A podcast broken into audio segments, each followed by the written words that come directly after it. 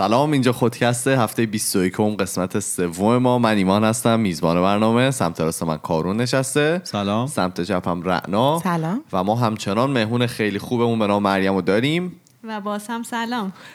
ما خب قبل از اینکه برنامه رو شروع بکنیم طبق روال قسمت های قبل بریم یه سری وایس بشنویم و برگردیم.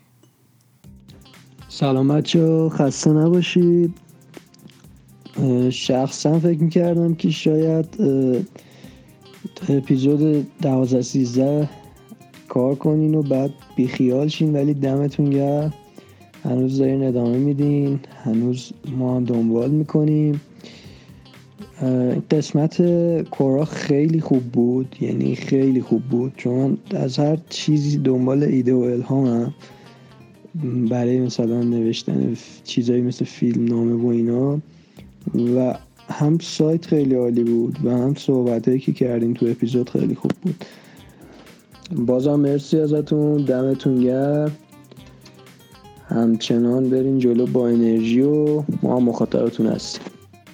مرسی از تمام دوستایی که برای ما voice فرستاده بودن. اگر که شما می‌خواین برای ما voice یا message اتون رو بفرستید ما پروفایل داریم به نام خودکست تاکس که می‌تونید برای ما voice ها و message اتون رو بفرستید و ما از اونها می‌تونیم تو برنامهمون استفاده بکنیم.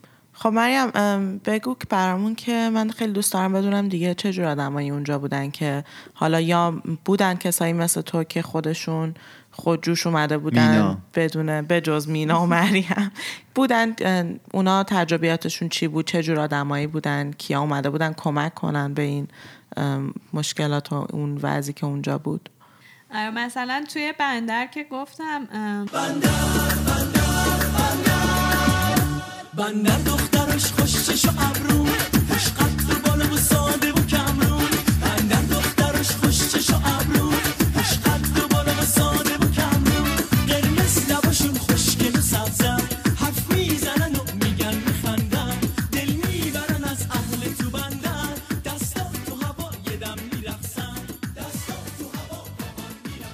تعریف کردم دو قسمت پیش با یک پسر فرانسوی آشنا شدم که پی اچ دی علوم. کامپیوتر داشت خب.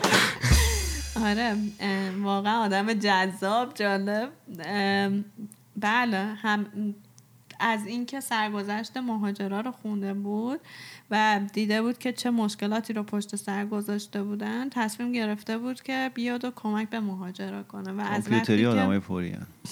خب و دو سه ماه بودش که این کارهای داوطلبانه رو شروع کرده بود. کلا تصمیم گرفته بود که پی اچ دیشو ببوسه بذاره کنار و تصمیم گرفت که فقط به بچه هایی که در تو این کمپ ها هستن؟ در کمپ ها هستن یا م- به هر دلیلی مشکل دارن تو فقر دارن زندگی می‌کنن کمک کنن. کد زدن بهشون یاد بده اونجا آره خب. واقعا کد زدن. زندگی آره. بعدم بعد از اینکه از بندر همه مردم جابجا شدن کمپ های مختلف رفتن تعریف کردم قبلا این آقا رفتش هند کلا و اونجا الان یه کمپینی رو انداخته که به بچه هایی که توی فقر دارن زندگی می‌کنن کمک می‌کنه ولی می‌خوام بگم که همه زندگیشو گذاشت کنار رو با پولی که پسنداز داشتش رفت و این کار رو شروع کرد. یه سال تو این کمپ هایی که بودی به غیر از خودت ایرانی دیگه هم وجود داشت که مثلا اومده باشن کمک کنن از اه، جاهای مختلف یا از خود ایران حتی؟ نه. از ایران که اصلا نبودن. البته دو چه دختر چه پسر حالا خانم آقا. ایرانی بودن که با سازمان های مختلف اومده بودن. مثلا تو کمپی که من کار می‌کردم دو تا خانم ایرانی و یک آقای ایرانی. ایرانی مطمئن نیستم فارسی زبان خب. فارسی زبون بودن ولی خب چون با سازمانی داشتن کار می‌کردن آزادی عملی رو که من داشتم و نداشتم. مجبور بودن کارهای انجام بدن که اون ازشون می‌خواستن. دقیقا. خب. مثلا اینکه یه دفعه یه اورژانس یه وضعیت اورژانسی پیش اومد که مثلا یه دختری بود سه روز بود که تب و لرز شدید داشت. روز سوم تصمیم گرفتن که آمبولانس که خبر کنن. بعد من رفتم و سایناشو پرسیدم و دیدم که خب این مشکوک به آپاندیسه. و تقریبا مطمئن بودم که آپاندیسه. بعد دیگه وقتی که آمبولانس اومد چون همه مترجما با یک سازمانی داشتن همکاری می‌کردن. هیچکی نمی‌تونست پستش رو ترک کنه و با این بره. و این بچه هیچ کس رو نداشتش که باش بره. یعنی پدر مادرش باش بودن ولی کسی رو که زبون اونا رو بفهمه نم... بتونه توضیح. بده مشکلشو. آره و کمپ گفتش که من نمی‌تونم هیچ کاری کنم. بعد من واسطم دارم می‌بینم بعد گفتم که یعنی چی؟ خب من میرم. بعد من سریع با منیجرم تماس گرفتم و گفتم من دارم میرم. بعد گفتش که برو و خیلی حمایت کرد و خلاصه این که من رفتم و یه داستان بلندی هم اونجا داشتیم و داستان جالبی بود ولی زمان فکر کنم کوتاه. بگو داستانش هم یه بگو. خلاصه بگو. آره یه خلاصه ازش بگو. خلاصش این بود که باش میگم. خلاصش اینه که بردیمش این بچه پیش من نشسته بود. مثل اینجا که هم باید خیلی توی line up هم نداره. فقط باید منتظر باشی که تو صف. آره توی س- البته کانادا اینجوری ایران خیلی پزشکی سیستم پزشکی خوبی داره. کانادا میری تو صف میمیری ممکنه. آره دقیقا. صف خیلی دکتر بمیری. می‌کشه. سه ساعت طول کشید دقیقا. این بچه چند سالش بود؟ هشت سالش. آخ. خب. سه ساعت طول کشید تا ما رسیدیم به دکتر. بعد دکتر گفتش که این مشکوک به آپاندیسه. بعد سیستم یونان اینطوریه که چون مشکوک به آپاندیس بود بعد میفرستادم پیش جراح. جراح آزمایش مینوشت. آزمایش رو انجام می‌داد. بعد دوباره یه چیزی که حالا بگم آپاندیس داری یا نه که ببینم بعد چیکار می‌خوام بکنم. بعد ما رفتیم پیش جراح. اینا قرار شد که آزمایش خون بدن برای سل که ببینن که این دختر سل داره یا نه. آزمایش رو دادن و آزمایش مثبت در اومد. منتها آزمایش که مثبت در میاد برای سل حالا من از اینجا خودم وقتی داشتم می‌رفتم یونان آزمایش آزمایش داده بودم. منم سل پازیتیو مثبت در اومد جواب آزمایش سلم ولی جریان اینه که ما وقتی ایران هستیم نمی‌دونم موقع به دنیا اومدن یا واکسن رفتن به. مدرسه واکسن می‌زنیم تو. بدنمون هست. آفرین. چون واکسن می‌زنیم تو بدنمون فعاله. و, و, و وقتی که این آزمایش خونه انجام میدن مثبت نشون میده. ولی آزمایش بعدی اینه که از قفس سینه آزمایش می‌گیرن که ببینن که واقعا سل داری شما یا نه. و وقتی که این مثبت شد گفتن که مامان بابای این بچه هم باید آزمایش خون بدن. و من گفتم که خب مامان این که نمی‌تونه بیاد. سه ساعت الان فاصلش تا اینجاست. وسیله نقلیه نداره. نمیشه. واقعا شده نیست. گفتن که تا فردا صبح واستیم باید مادر بیاد. گفتم بابا این بچه داره از درد میمیره سه روزه. شما اصلا نفرستادین عکس بگیره. معلوم نیست آپاندیسش تو چه استیجیه. بعد میگین که مادر بیاد. مادر بیاد. مادر منم. مسائل آره مادر من. بعد به جراح گفتم که شما لطفا یه عکس از قفس سینهش بنویس که نشون بده سل نداره. بعد جراحه به من نگاه کرد. قشنگ اینطوری؟ بود که اصلا تو چی کارایی به من میگی که مثلا این آزمایش رو بنویس بعد براش گفتم گفتم که چون ما ایرانیم اینجوری میشه و این برای من پیش اومده و اینا. بعد گفتش که باشه حالا که اینطوری میگی. من. می‌نویسم چون تو بعدم خلاصه این که بردیمش رو عکس گرفت و معلوم شد که آپاندیسش واقعا داشت میترکید این بچه. و اه، سریع همون آن بچه رو بردن که بستریش کنن. بستریش کردن و حالا اینکه اجازه پدرش رو می‌خواستن بگیرن و پدره ارتشی بود تو افغانستان اوه، خودش. یه پدر خیلی مقاوم و اینا. که همه هم ازش خیلی حساب می بردن این بند خدا میترسید اجازه بده. و حالا من باید اینو راضی می‌کنم که اجازه بده. از اون طرف جراحه میگه آپاندیس داره میتره که بدو. ببین یعنی واقعا شرایط وحشتناکی بود که من هر دو طرف رو با هم می‌گفتم بابا سب کنیم من زبون کدومتون رو مثلا بفهمم. بعد آخرش هم پدره اجازه داد و چقدرم اشک ریخت به صورتش که من دخترم رو دارم میدم خیلی نگران بودش. و عمل به خوبی انجام شد و همه اینا به خوبی انجام شد.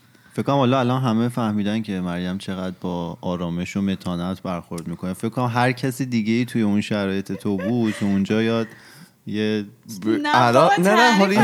کنترل چیزی بگم، حالا. نه واقعا- ما که داریم میشنویم اینجا ضربان قلبمون میره دقیقا. همین رو. خواستم بگم من زربان قلب گرفتم بابا بذار من آره. آدرنالین عمل کنه. راش گرفتم برو بده عمل کنن نه دیگه بابا داره نه واقعا اینطوری نیستش انقدر حالا متانت و طمأنینه ولی خب مثلا فرداش که رفتم کمپ همون کسایی که گفتم فارسی زبان بودن و بنده های خدا به خاطر اینکه نمی‌تونستن پستشون رو بذارن و با اون دختر برن گفتن که چقدر خوب که تو اونجا بودی. و من همه مدت داشتم فکر می‌کردم خب چی می‌شد اگه من نبودم؟ و قاعدتا من همه جا نبودم و خیلی اتفاقای فجیع تا الان افتاده که خیلی تاسف بارم یعنی شما فکر کن این همه سختیایی رو که براتون تعریف کردم و پشت سر گذاشته باشی بعد بیای اینجا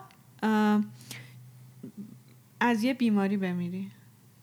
یا از بیماری که میشه جلوش رو گرفت. حالا بیماری هایی هست که نشه واقعا ولی خب. آپاندیس چیزی هست که میشه خیلی داستانهای دیگه که مثلا به خاطر اینکه خیلی روان به روانشون فشار اومده بود خودکشی می‌کردن. خب تا الان داستانهای ناراحت کنندش هم ما خیلی شنیدیم از شما چیزای مختلفی برای ما تعریف کردید. چیزای امیدوار کننده و خوشحال کننده و چیزایی که واقعا خوبی که اونجا دیده بودی هم یه چند تا برامون بگو ببینیم از اونا چی برای ما داری؟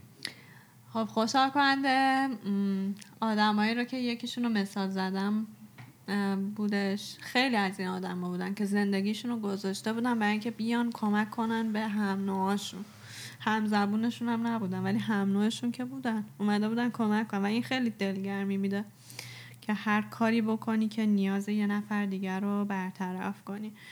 و اینکه یه مثالی که غمانگیز ولی شیرین هم می‌تونه باشه این بود که یه دوستی داشتیم به نام حسن که چقدر به همه کمک می‌کرد. حسن اهل حلب سوریه بود. خودش اومده بود رسیده بود اینجا و خانوادهش قرار بود که از طریق همون کسی که حسن رو رسونده بود بیان. این طرف این طرف یعنی یونان روزی که خانوادهش قرار بود که بیان حسن زنگ زد به خونه و خب کسی جواب نداد قاعدتا. چند ساعت بعد بهش خبر دادن که متاسفانه خونهشون بمبارون شده. و همه خانوادش همه خانوادش رو از دست داده بود توی بمبارون. ام، یه حرفی برای گفتن. این کجاش خوشحال کننده بود؟ خوشحال کنندش اینه که حسن حتی اون روز هم کم, نی... کم نذاشت برای کمک کردن. اون اندیشه مثبتش رو نگه داشت و اون امیدی رو که تو دلش داشت خاموش نکرد و هنوز به کمک کردنش ادامه داد. خب خیلی ناراحت بود که خانوادش رو از دست داده. ولی هنوزم با انرژی داشت مثلا به آدمای دیگه ای که اونجا هستن کمک می‌کرد. درست زندگیش تموم نشد. زندگی شد ولی خب می‌دونی دیگه حرفی برای اه، این که مثلا من خودم رو دارم میگم و این که یه زمانایی بابت چیزای کوچیک ناراحت میشم. واقعا وقتی فکر می‌کنم می‌بینم که من کجام نیست. حسن کجاست. آره حالا من همین رو می‌خواستم بگم. شاید مهمترین مطلبی که ما بتونیم از این سه تا اپیزود برداشت کنیم یه تلنگری باشه به خودمون. یه وقتایی ما بی خودی فکر می‌کنیم تو شرایط سخت داریم زندگی می‌کنیم و نمی‌دونم اوه چه غم و اندوهی ما رو گرفته و بعضی وقتا می‌بینیم دیگه. مثلا خیلی زندگی خوبی دارن ولی خب واقعیتش آگاه نیستن و اون دیدشون فقط معطوف شده به زندگی خودشون و دور و بر خودشون و شاید فکر کنن که خیلی شرایط سخته. ولی خب وقتی ما این مدل سختی ها رو می‌بینیم شاید باعث بشه که یه تلنگری به ما بخوره که یه مدل دیگه نگاه کنیم یه مدل دیگه زندگی کنیم یه انرژی دیگه یه وارد زندگیمون کنیم. حالا شاید براتون جالب باشه که حسن الان کجاست؟ واقعا اصلا کجاست؟ واقعا. حسن اول قبولیشو به یکی از کشورهای اروپایی گرفتش که کشور خیلی گمنامه. گمنامی بود. به خاطر همین تصمیم گرفت که تو یونان بمونه و یه جوری از یونان خارج.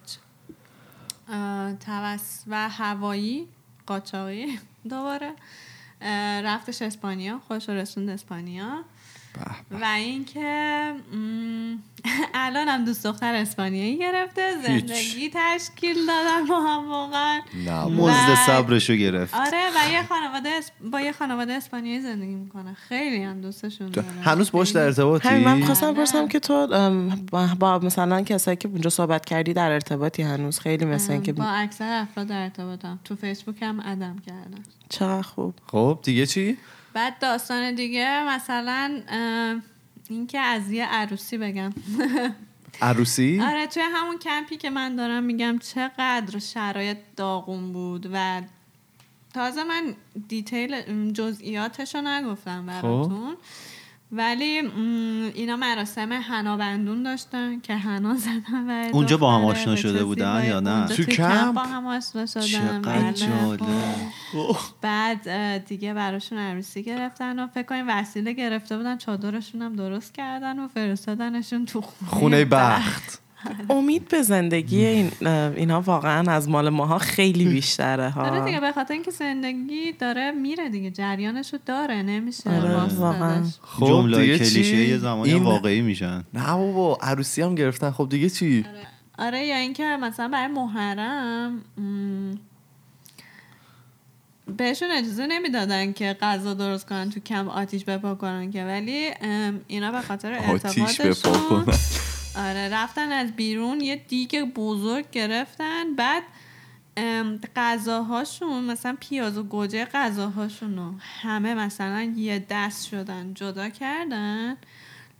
لوبیا بود نخود بود هر چیزی که برای آش استفاده می‌کردن خریدن و همه اینا رو رو هم گذاشتن و با اون دیگ آتیش بپا کردن نزدیک کمپ که کسی نفهمه و همه کمپ رو آش دادن. همه رو یعنی بازم با اینکه اون همه مشکلاتی که گفتی هنوز مثلا چیزای مختلف اتفاق میافتاد اینا همه با هم همدل می‌شدن و با هم کنار هم بله. کار می‌کردن و خیلی خوب اینم بود قسمت سوم حالا مصاحبه ما با مریم یا خاطراتی که مریم داشت از سفری که به یونان داشت. به نظر من خیلی قابل احترام این کاری که تو کردی یا کسایی که مثل تو این کار رو انجام دادن. من اولین بار که اینو شنیدم مطمئن بودم که یک روز ما حتما باید از تو استفاده بکنیم و بیای و برامون توضیح بدی. شاید بیشتر ازت استفاده بکنیم تو برنامه های بعدی. حتما حضور خواهی داشت به خاطر تجارب مختلفی که داشتی. این به ما یه امیدی میده که هنوز یه آینده روشنی تو این دنیایی که حالا توش داریم زندگی می‌کنیم هست و آدمایی هستن که حالا فقط نه به خاطر و فقط به خودشون فکر نمی‌کنن و شاید به خاطر افراد دیگه هم که تو این دنیا هستن یه قدمی برمیدارن و این به نظر من خیلی مهمه که آدمایی مثل تو وجود داشته باشن و ما اونا رو بشناسیم و ازشون تشکر بکنیم. ما این هفته هفته 21 ما بود. ما با مریم صحبت کردیم. اگر که شما نظری داشتین در این مورد اگر که خودتون تجربه مشابهی داشتید یا با این افرادی که حالا پناهجو هستن صحبت کردین یا به قول مریم مهاجر هستن صحبت کردید ما توی تمام صفحات مجازی اسممون خودکسته. می‌تونید با ما در ارتباط باشید. ولی اگر می‌خواین با ما ارتباط مستقیم داشته باشید ما یه پروفایل داریم توی تلگرام به نام خودکست تاکس که می‌تونید برای ما وایس ها یا مسیجاتون رو بفرستید. ما میریم و هفته دیگه با چند تا موضوع جدید دیگه برمیگردیم. فعلا خدافظ خدافظ خدافظ لبخندتون رو از کسی دریغ نکنید. خداحافظ.